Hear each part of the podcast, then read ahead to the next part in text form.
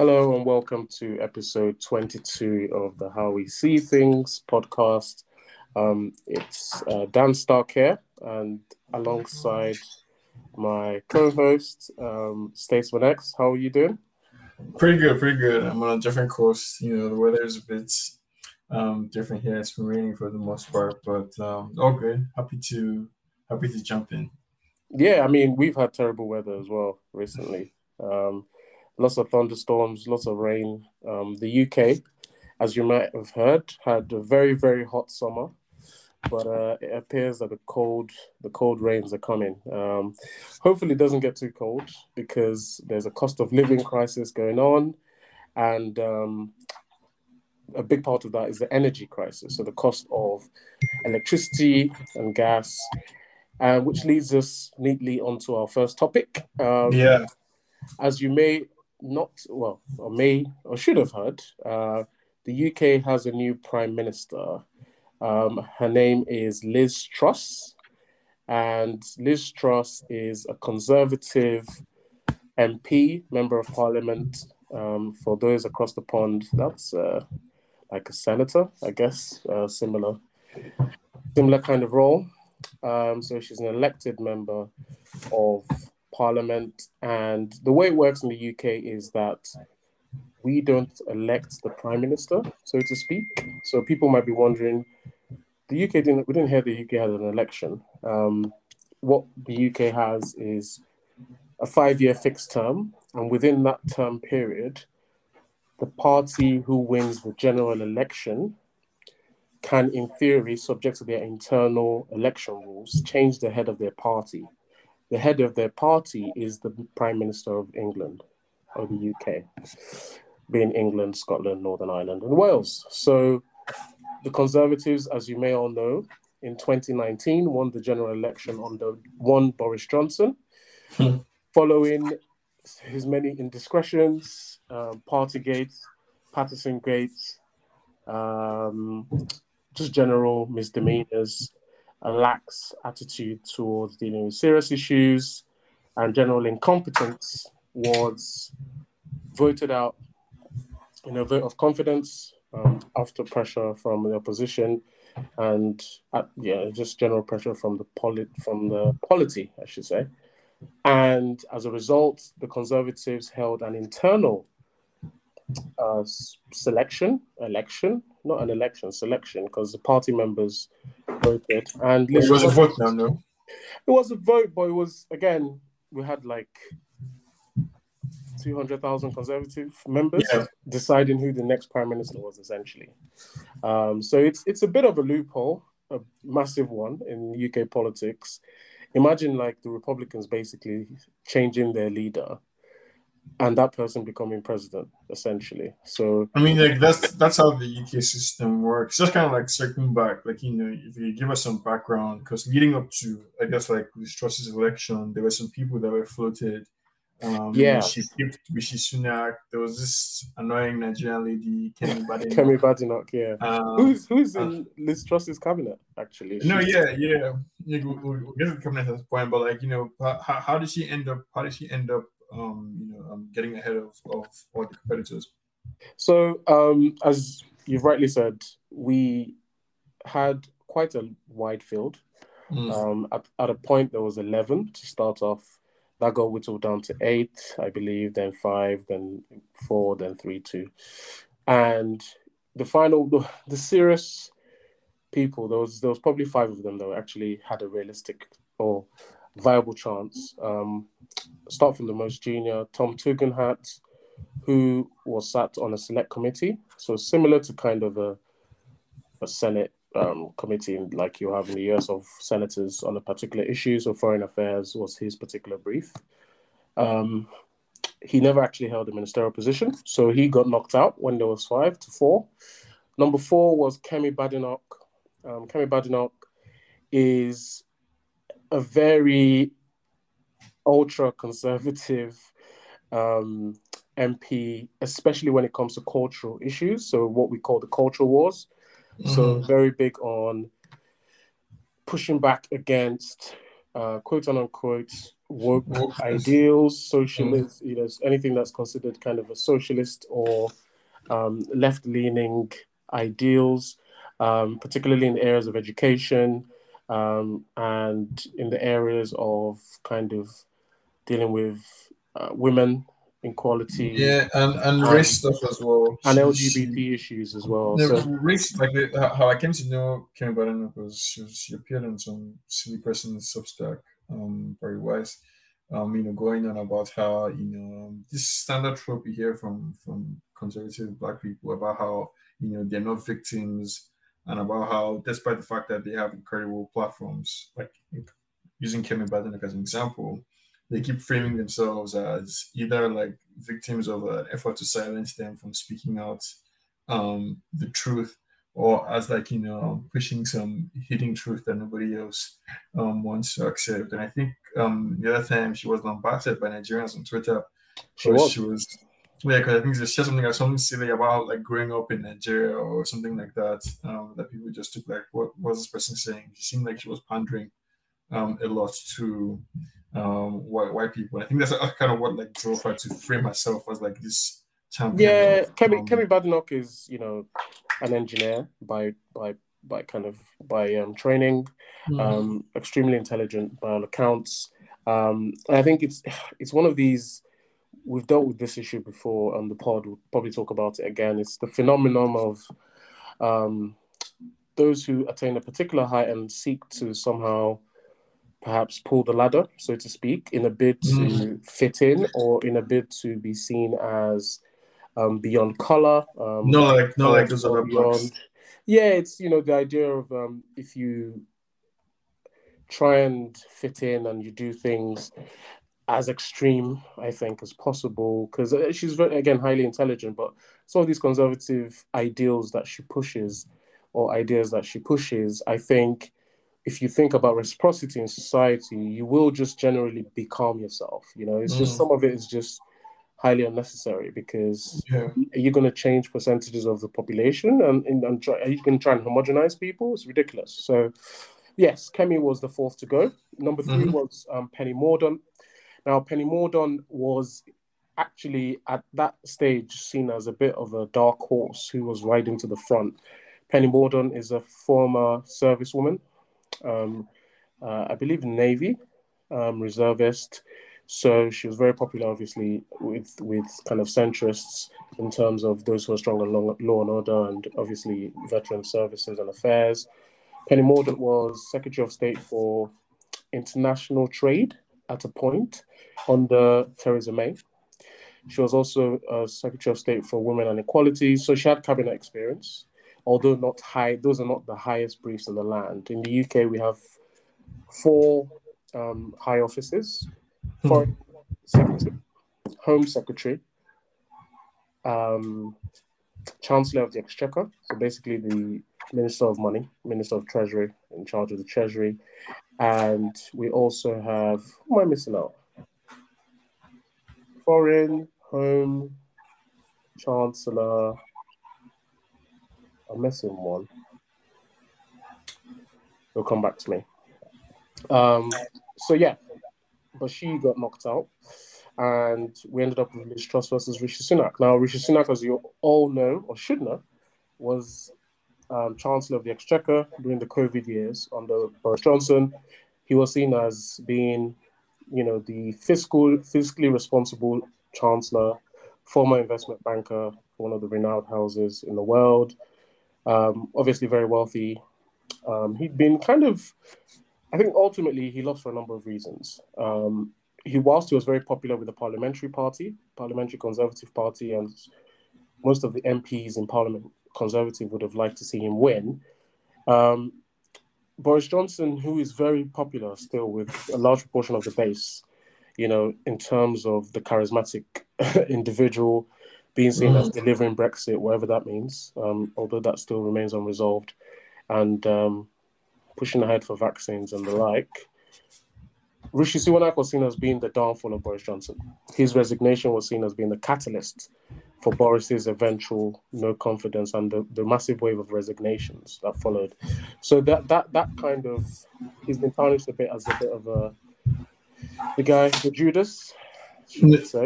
So, so like I mean, from from, from the little I've, I've you know read on the timeline and you know in, in articles and stuff, it appears that like yes, it did come down to Sunak versus Liz Truss, but what was ultimately Rishi Sunak doing was that um, maybe a bit too principled. Yeah. Like so, he showed he showed um, potential to be a good prime minister, but apparently Liz Truss was a better politician in the sense that like you know um, she was able to rally the more conservative people in the party to our cause by you know effectively like promising to be um, um, somewhat like radical basically in our approach um, to doing things um, taking some lessons from Boris Johnson in the promise heavy promise you know the world to the conservatives um, but probably you know as far as the conservatives are concerned without as much scandal um, as um, Boris came with. So you know it's interesting I guess because um, like, I think she, she's been in government for a long time and has come for a while. Um, it's kind of like moving the the convo along. You talked about the fact that Kemi Badenoch is now in um, Liz Truss, Liz Truss's cabinet, and like you know the story that's come out of the cabinet twofold. One that is probably the most diverse cabinet um, in terms of like ethnic background that any UK prime minister has ever assembled. Yeah. But, but on the other hand, it's probably also the most right wing. Um, yeah, I think that's probably assembled too. Yeah, there's a bit there's a bit of a red herring. You know, you if you listen to the Sky News or BBC, other broadcasters are available, but these are the flagship um, mm-hmm. broadcasters in the UK, ITV, if you want to throw them in. So you'll hear things like there's not there's a this was a phrase I heard about. I watched a number of clips, obviously being the political nerd that I am, kind of analyzing um, the appointments and the speech that Liz Truss gave, and what you would hear and the appointments um, to the cabinet, and you would hear a lot of oh, this is the first cabinet that has. Uh, that is all non-white male. Mm-hmm.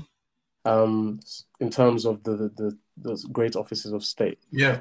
So that being the Prime Minister, Chancellor of the Exchequer, Foreign Secretary, and Home Secretary. Those are the four. So the Prime Minister is Liz Truss, white woman. Chancellor of the Exchequer is Kwasi Kwarteng, um, a black man. Foreign Secretary is James Cleverly, um, a man of mixed heritage, um, black and white, and Suella Braverman, um, who is uh, of Southeast Asian descent. Not particularly sure what what country in the Southeast subcontinent. Um, no, but the, no, but, but, but the problem appears to be that, like you know, um, it's a classic but also very cynical move that right wing politicians make. So the best mm. way to make a racist a racist argument or the best way to implement racist policies is to make a black person the face of yeah, because um, it's it's you can't then argue that it's racist, right? If yeah. someone who it's the it's the my f- best friend is black argument, um, mm. so therefore I can't be racist, you know. And it's um, yeah, like you say, you know, there's lots of takes in terms of oh yeah, this is the first black chancellor, Kwasi Kwarteng.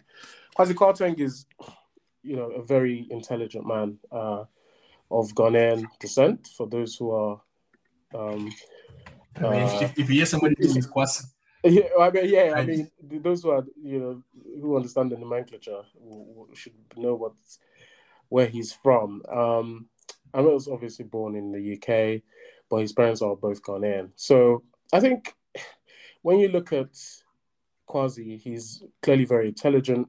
Um, went to Eton, um, you know, won a number of scholarships. Um, went to Trinity College, Cambridge um, you know, and has a PhD at, mm. from Harvard um, on a Kennedy scholarship. So this is this is someone who's highly, highly intelligent. Um, but then you just have to look at his politics and you look at you know this is someone who obviously worked for places like J.P. Morgan stuff like that. You know, mm. written written for Daily Telegraph.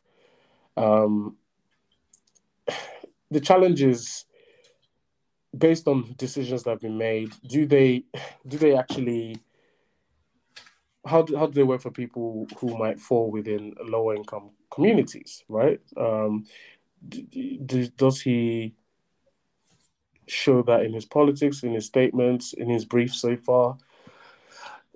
I would say no. um, and I think that's one of the issues where people are like, you know. I mean, it's, similar. Like, so, like, you're, you know, because because all, all this is just speculation based on, I guess, like, position that these people have taken. But, like, I, I thought it was interesting to find out that, like, apparently Liz Truss was a Remainer. Um, yes, you know, she was. Yeah. She was. She, she was. She was a Remainer. So maybe the politics of this, you know, panel is more complicated than than what well, I just I said it was. it's funny you should say that. You know, looking, and I like the fact that okay, we're able to give each other kind of like informed outsider views on the respective Mm. qualities because Liz Truss was actually a liberal Democrat in her youth. Um, Mm. Many people might not know this. So she was a Republican, actually. There's videos of her saying down with the monarchy and stuff like that. Ironic as she was elevated to the office of Prime Minister by Her Majesty the Queen um, yesterday. So it's, it's one of these things where people do change over time. And like you say, if you look at her policies, for example, let's talk about energy. This is the, the huge thing in the UK right now. Um, due to lack of supply, let's just call it that, I don't buy that it's down to the Ukraine war. I'm probably giving it about 20, 30, 40% maybe, because we only get about, what was it, 5% of our gas from Russia or something? Yeah, it's, it's, it's been a long term. It's been a long term. it's a long term issue, Yeah. and I think the other factor there is that there's also issues with the UK actually storing enough gas over time. So it's it's it's a case of like you're having to buy more, right? Whereas if you buy more in a larger quantity, we know when you buy more, when you go to Costco and you buy things in multi packs, they're essentially cheaper. But anyway, I digress. So, um, looking at looking at the politics of Kwasi Kwarteng and Liz Truss, so these will be the two heads of the government. Essentially, it's the Chancellor and the Prime Minister. How they want to tackle the rising costs is to introduce a cap which was removed, right? So because of the Mhm. removal of this cap, energy has doubled so far. I'm now paying double what I paid last year. And this was go to this was due to multiply times two again, so times four of what I was paying Yeah.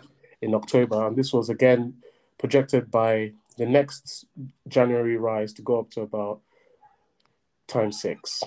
So obviously the smart thing to do, because she's coming, she's on the hot seat.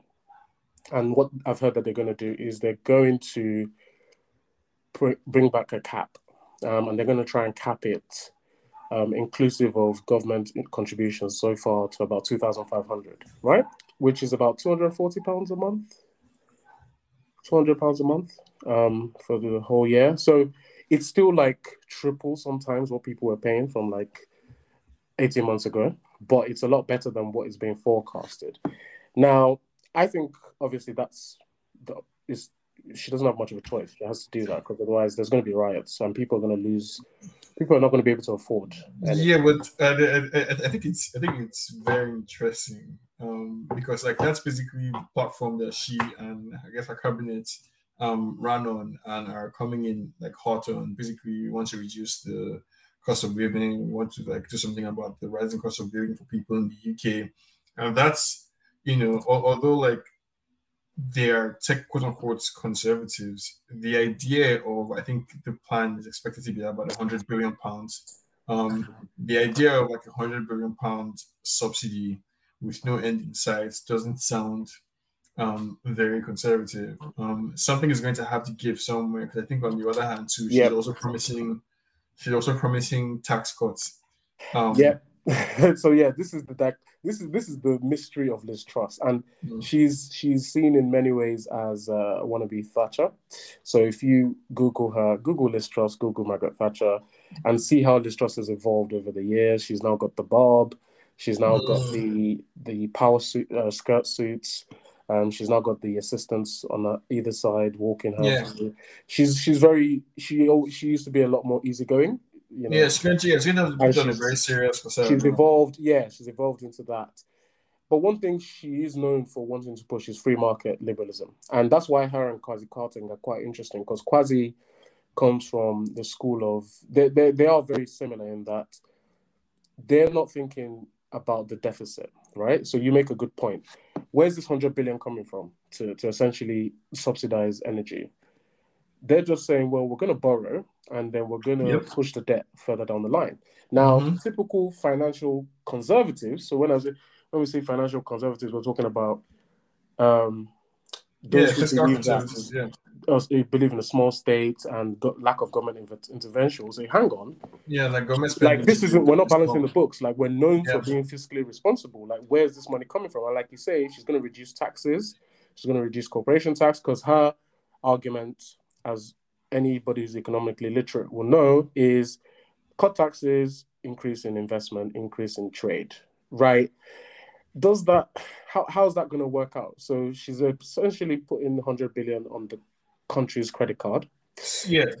And she's reducing the money that the government is going to be taking in from the yeah. treasury in tax. So, so the mix, the mix, what you have, and I think the sweet spot she's trying to, you know, um, cater to, which I think it's it's the wave now of, of conservative movements around the world, is the populist, you know, approach where you're actually you're spending money to directly impact people's lives, like you know, um, vis-a-vis, like uh, for example, a subsidy 100 billion pound um, subsidy, but at the same time, it's it's tagged along with free market mm-hmm. economics, like with like taxes and everything.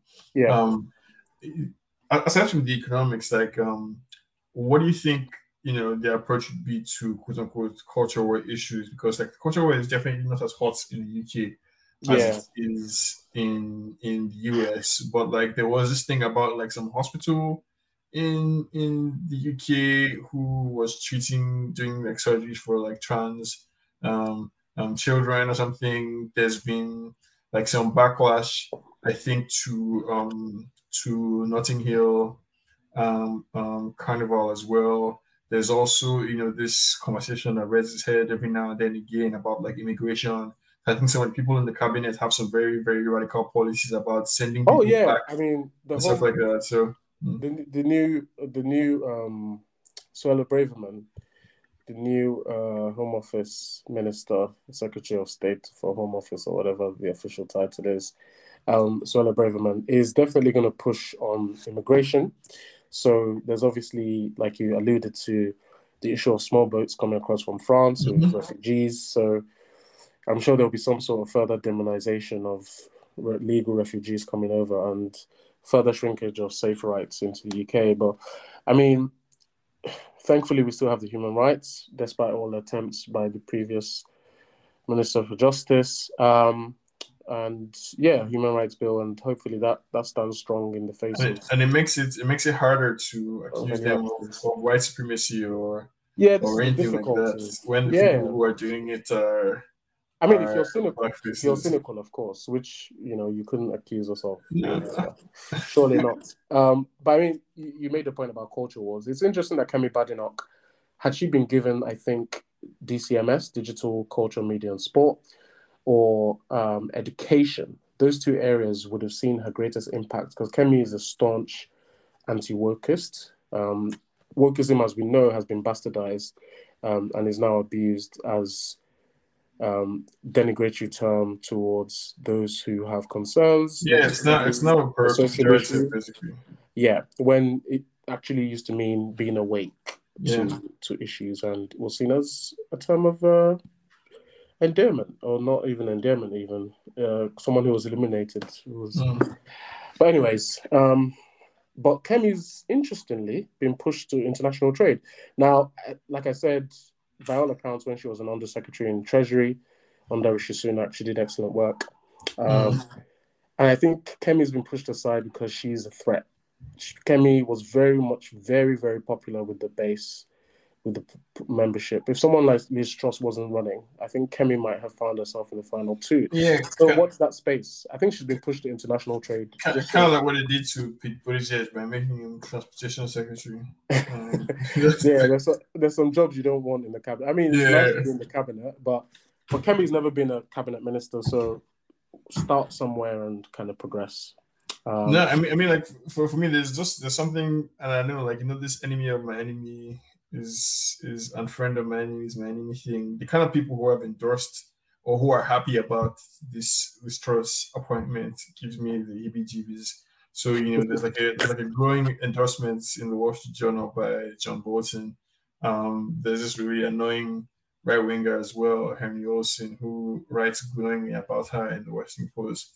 That that, that just like turns my stomach. I, am not particularly invested in you know um, UK politics aside from like the odd scandal here and there. But like if these American right wingers who I detest are endorsing um, Liz Truss, that just raises like you know um, um, red flags for me. But like I, I think one feature of UK politics is that the tone is a bit like lower. The, the stakes are sort of less existential, and I think it's, it's a more serious. It's it's more it's a more serious, more deliberative form of politics. Have you, have you heard about? I mean, it's a bit. I would say it's more insidious. Um, you, you can try and butter it how you want. It's it's kind of, it's how like the racism here is more. No, it, you. It's more systemic. It's more. Mm. Uh, it's not in your face. I mean, sometimes it is in your face. It's not in your face. Um, it's uh, there's outrage over someone being called out for certain acts rather than the act itself. Mm-hmm. Um, so I mean, you can look at it. It's a bit. Is it duplicitous? Is it? Um, no, well, well, I think the fact so, that the prime minister has to, you know, answer questions from people, and you know, there's the, the the amount of deference that is given to the leader here in the U.S. Mm. politicians, it's just not the same. Um, yeah, there's UK, different culture. It's different culture. Yeah, yeah. There's there's you know, you sound almost like, oh, that might be nice, but trust no, me, a, a, a hybrid, no, a hybrid definitely like UK politics has some things to learn from, and I think like you know with with Boris Johnson, one of the um I guess like narratives that emerged out of out of his whole campaign and his success and eventually his downfall was that like he helped to Americanize UK politics in a way, like you know, um, sensationalize things, nationalize issues, so that yeah. nothing is ever like local anymore like in, on any issue, like you know, polarizing like people and stuff like that. So definitely, UK politics is picking up some some negative lessons, I would say, from American politics. But I think US politics definitely take one or two things from. Um, oh yeah, sure. One of one of them being the level of engagement, the lack of deference that journalists show um, um, to politicians. Here, it's all based on access, and so you know, people are trying to kiss um, um, people's asses. I mean, they're all part of like the same boys yeah, club, I mean, like I and stuff like that. We we have situations here where there is um, a bit of uh, kind of uh, closed group over familiarity between certain mm-hmm. members of the media and politicians. So we do have that. And like you say, it's a bit more hush hush. So these things aren't so in your face. There is a semblance, like you say, of um, scrutiny, which is which is good there's there is but again there's still very much you know stuff like this energy crisis the, it's kind of like the analogy of frogs in hot water. Mm. um, and then you turn up the heat ever so high and they don't realize they're boiling until yeah. the water is uh, at peak point. So something like this energy crisis has been bubbling for a long time. Um, and people kind of sat back waiting for the the first you know, ex, ex, ex you know, kind of exponential rise happened. It was kind of murmurings, murmurings, murmurings, murmurings, and now it's kind, of, you know, people are being told, oh, it's going to go times four, times six. Mm. Now people are saying, oh, no, you know, this isn't right, and whatsoever. But I guess with the Brits, the idea is that you eventually get there, um, and you kind of build your case, and it's all kind of evidence based mm. and what did this person actually say and what was actually done and what can you evidence? And you know inference is kind of the winner gets to dictate right what's what's being said. And that also in terms of politics feeds into the media. So many people don't see for example the realities of brexit being linked to negative impacts on the economy for example because those who won the leavers get to frame the discourse. Um, they essentially are in power in the Conservative Party, mm. and they get to frame how who gets blamed for what. So at the moment, Russia. No, I, but, but I feel like to an extent now, like I, I feel like there is there is some genuine regrets over Brexit, like internally. So the oh, there is massive. it's still not acknowledged. But... Yeah, no, there's massively, and people, it's affecting people in their daily lives. Yeah, there are regions of the UK where they're suffering from a lack of investment, lack of foreign workers, lack of enough staff to do things, um, because people left, going back to their own countries, Mm. you know, just a number of things. So, yeah, it's it's one of these things where, you know, people will talk around the topic without speaking. I mean, but, the topic in but, on, but, on, but on, on the flip side, though, you know, what's what's what's the plan for Labour Party? Like, what what's what's what's Labour doing? You know, what, how is Labour responding? What's the outlook for them? yeah. You know, um, Yes, I mean Labour are leading in the polls. They have a double point lead over the Conservatives. Last I looked, it was about 44-29 um, in favour of Labour. So obviously, the Boris Johnson government has done huge damage to the Conservative leadership, um, kind of chances of re-election.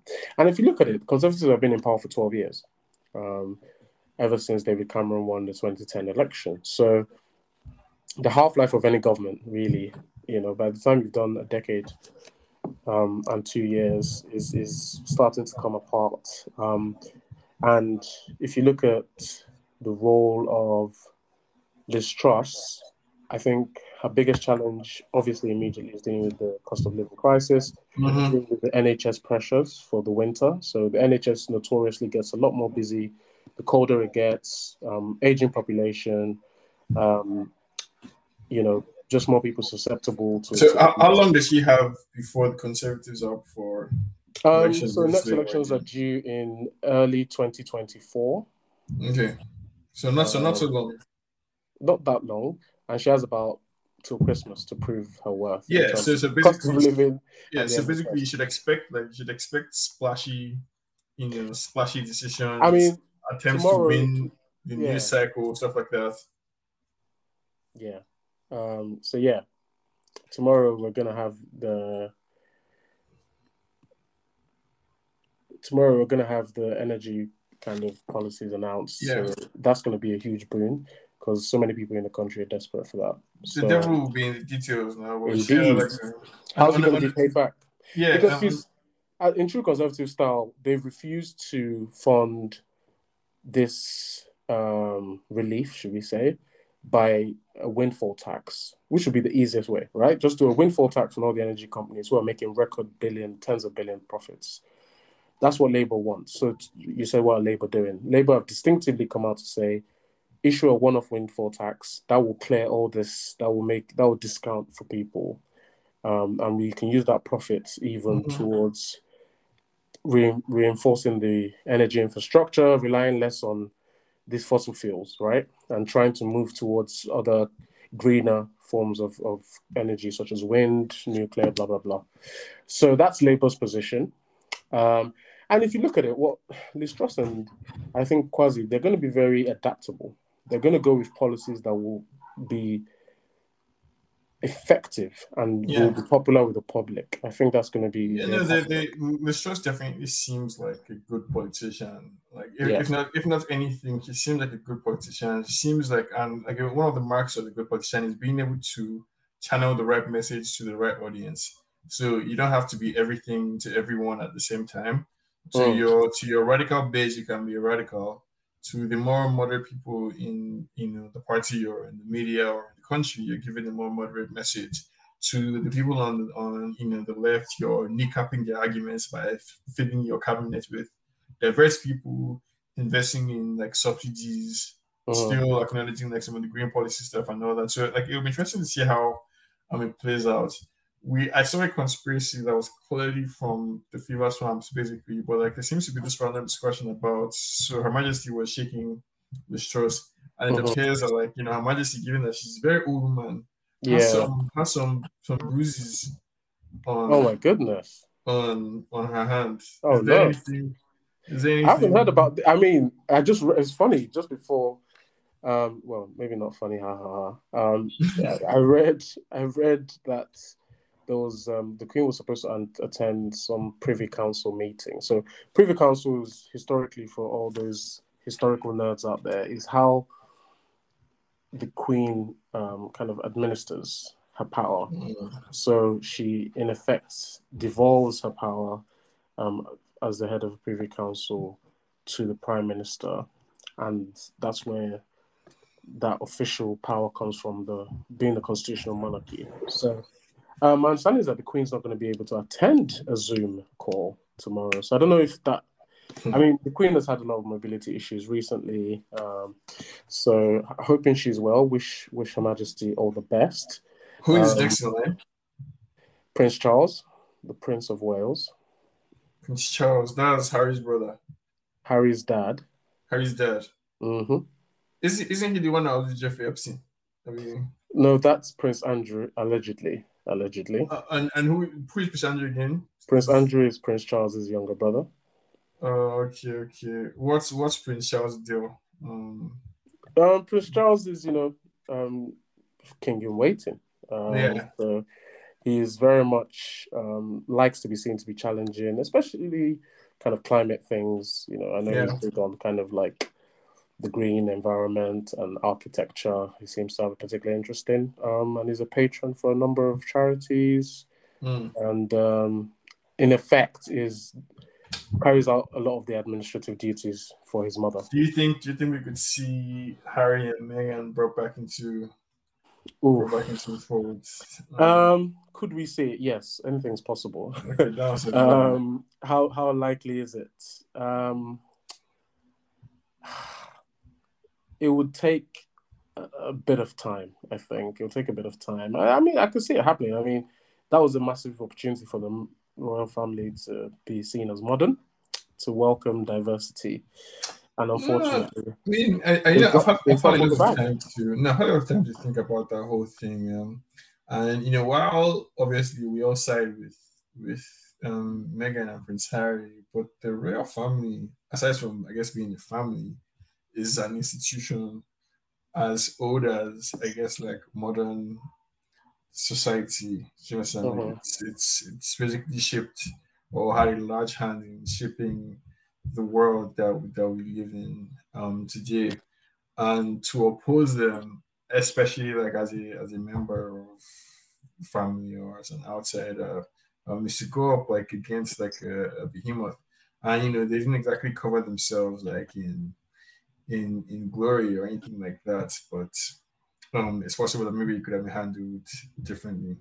But it's a good it's a good opportunity to to segue because speaking of, of royal families that have um that have drama, um, Mhm. you know, for for those who are interested, three episodes of of House of Dragon um have come out now, which is the HBO. segues from from from from the island of Britain to the No, I yeah, I mean, Westeros. yeah, Westeros now because like it's, it's not like those those things are completely unrelated. I mean, Everybody knows that, yeah. like, yeah, everybody knows that like you know Game of Thrones and Tolkien, who we speak of too, is based like some I of mean, the King's Landing is London, right? Yeah, it's based on like you know historical places in in, in the West, especially in the UK. But like the, the segue was like you know royal families with some drama in them, Mhm. and the royal family obviously in in House of Dragon is, is going through some is going through some some turmoil. Some of the criticism I've seen of it is that it's a bit heavy handed when it comes to like plot lines. So like it, it was pretty obvious from the beginning that the hand was scheming. It was it was so on basically that like the hand was plotting and scheming and that like you know some people somewhere are backbiting like the other people. It was pretty was set up from the beginning for um Rhaenyra to have beef with with Alicent. It's a bit like to this thing. Like, what, what have you made of like the? I think also like um first episode. I think had like twenty million um um viewers or something. Yes, um, the most, one of- one of the the most watched premiere Yeah, the um, most watched premiere in TV history. On on the strength of that alone, it's earned a renewal for like literally um, two days later. yeah, it's, it's earned a renewal for season two. Um, but like so far, what, what do you made of the of the first three episodes and how the show is going? Yeah, I think it's been really good. Um, I think obviously House of the Dragon is a prequel uh, which deals specifically with the Targaryen Civil War. Um, and it will be spoiler alert between the blacks and the greens. I'm not going to tell you who's who, but spot the clothing worn by the respective matriarchs. Um, obviously deals with the issue of succession, which troubled Targaryens, partly their fault because of their need to be inbred and whatnot. Um, so I mean, probably therefore down to this, down to this king, the series who, yeah, who can't make a damn decision. Yeah. yeah, he can make a damn decision. Wants to please everybody.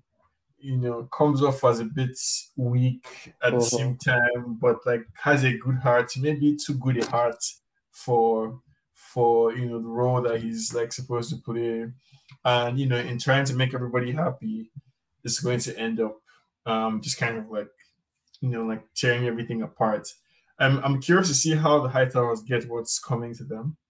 Um, um, because like you know they seem pretty secure, and now that like Alicent's the queen, you know that, that that seems like set up and everything. Yeah, um, I mean, they always seem secure, don't they? So it's yeah, they, they always seem secure until on until they're not. Um, I I don't know that like I don't know that it would be able to sustain viewership from the first few episodes. Although the person playing Rhaenyra, I think, is able to capture um the same.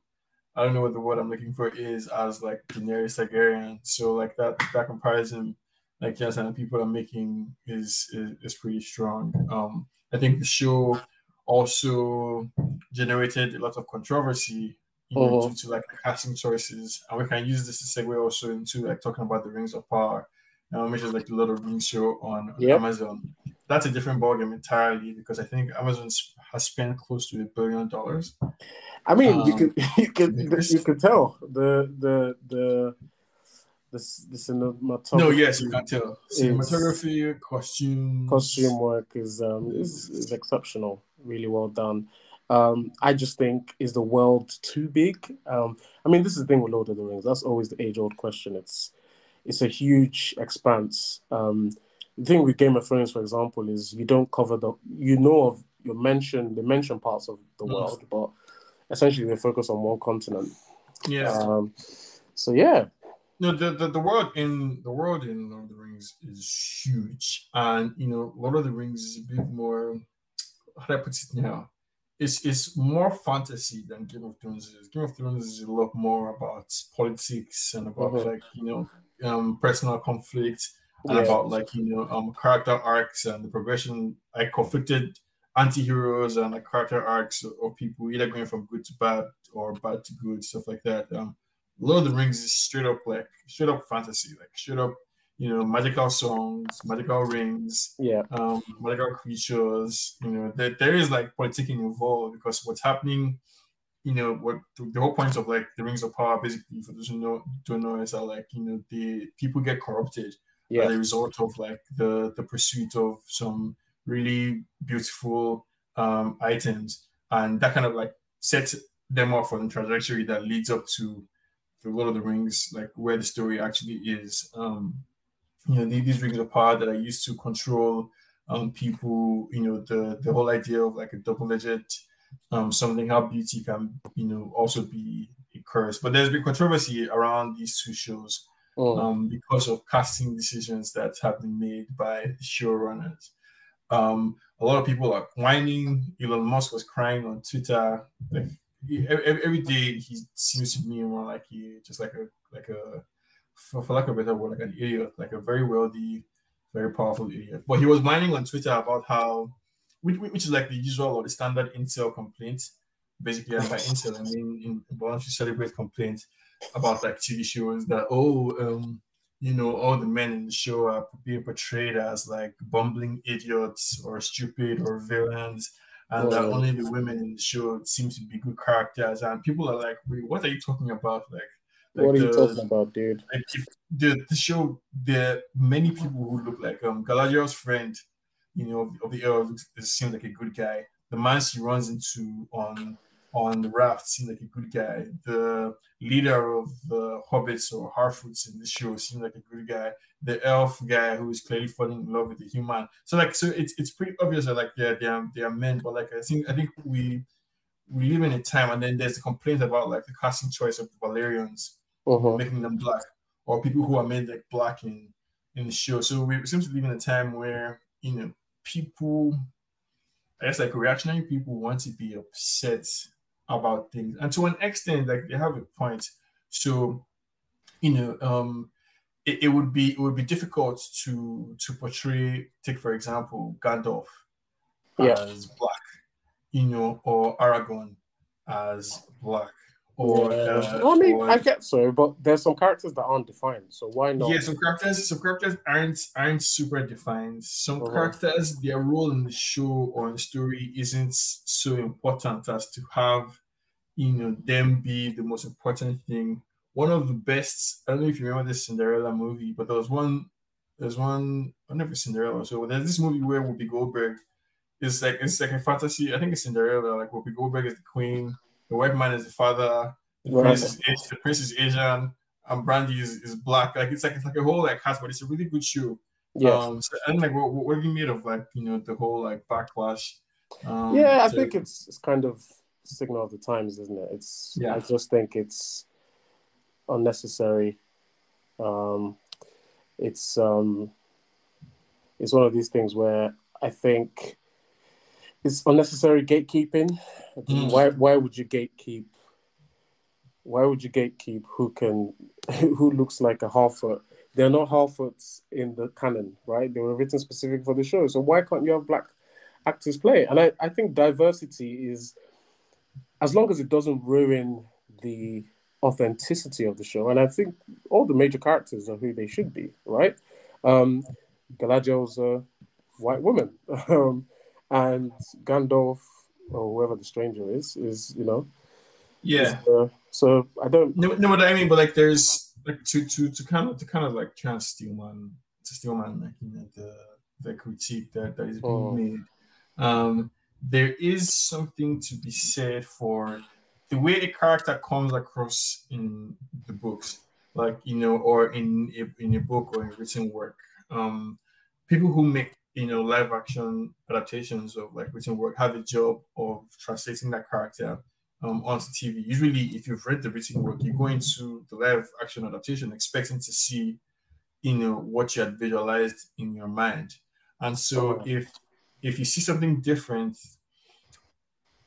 your your initial reaction will be like, "Huh, what is this?" And if you're predisposed, if you're predisposed to see that kind of change as a result of cultural forces that you oppose, like larger cultural forces that you oppose, it's going to be it's going to be an issue basically. And that's kind of what's happening like to these to, to these shows where people are trying to stir up controversy about like you know the the race of certain characters and like you know the the casting choices to make it seem like um the only reason why they were cast that way is because of this you know quote unquote woke phenomenon that is spreading but the simple truth is that like as we as we, I guess, like evolve as a society, as Black people, minority people start to get more political power, it's going to become less and less um, possible to cast, you know, to make casting choices as like all white or something.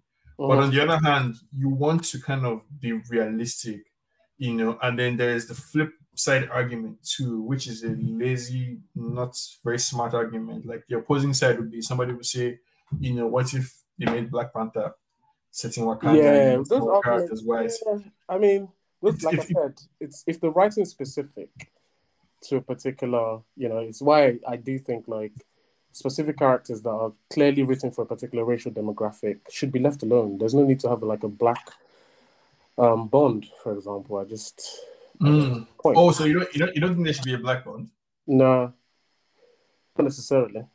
I mean, but like considering the fact that Bond is a pseudonym, um, you know, James Bond is not actually the guy's name. Um, Bond in 007 is, Yeah, but I mean, just his because of the and- yeah, I'm talking about the way it's been incorporated into um, kind of regular uh, yeah, canon over time. Yeah, just leave it. Like I don't, I don't.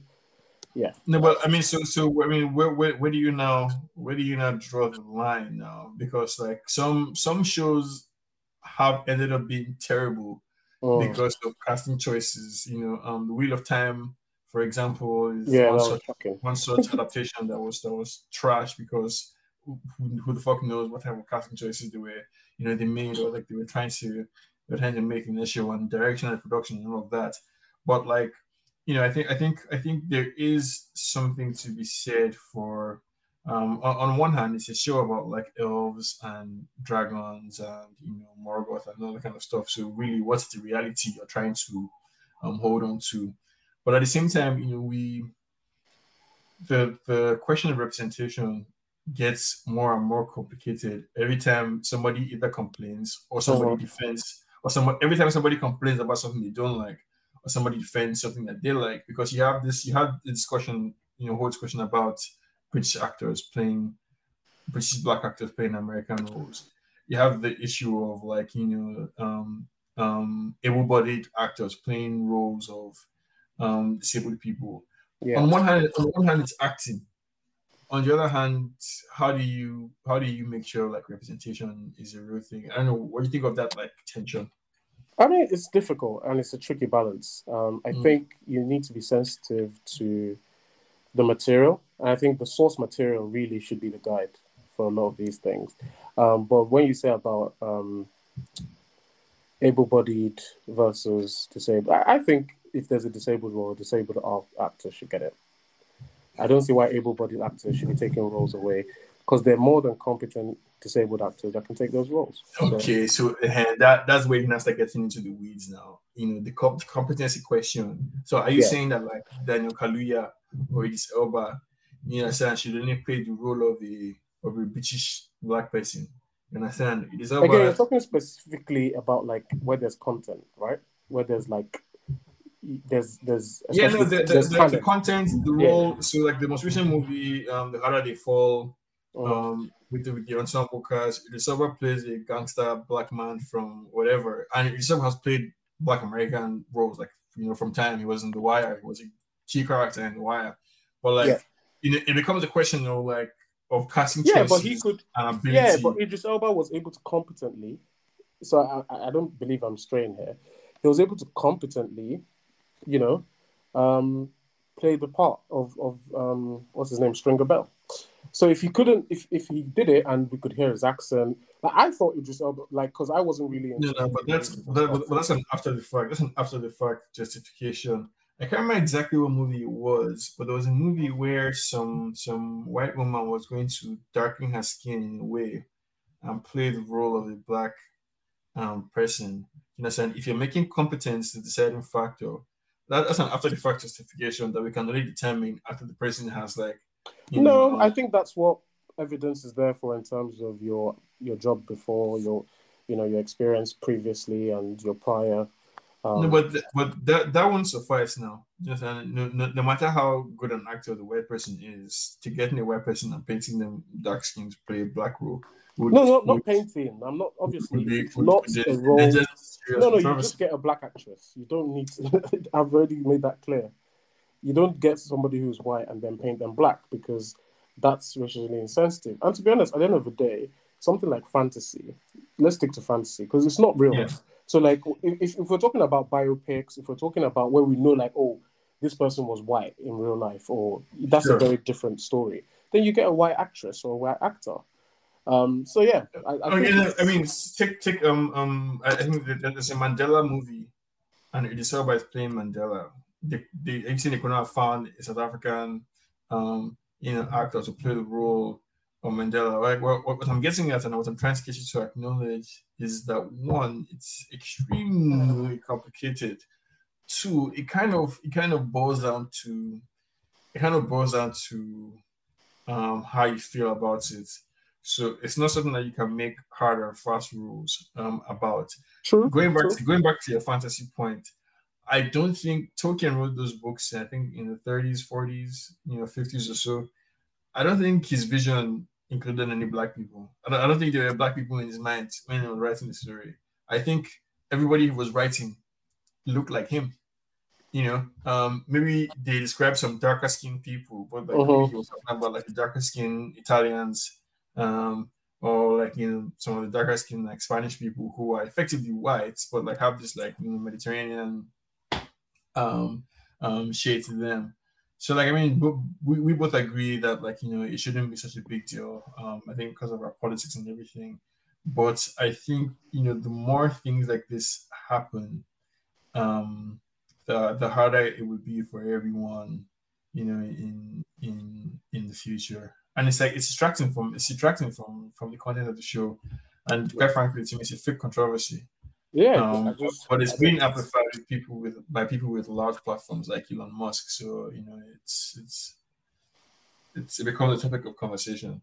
Um, and then this guy, this author, um, Neil Gaiman, um, the guy who wrote American Gods and Sandman, kind of got himself in the middle of controversy too because he was dunking on Elon Musk for like what kind of stupid, you know, statements is is this, and people started attacking him. And I Uh-huh. think this, have you, I know if you've seen the Sandman show on Netflix I haven't watched it yet, but I've seen the. there's some controversy about the fact that I think Gwendoline Christie plays Lucifer, um, whereas in, in the comics or in the book, Lucifer was based on like David Bowie. Right. And then and then Neil Gaiman replies that like, hey, David Bowie is dead. Like so he can't play he can't play this role.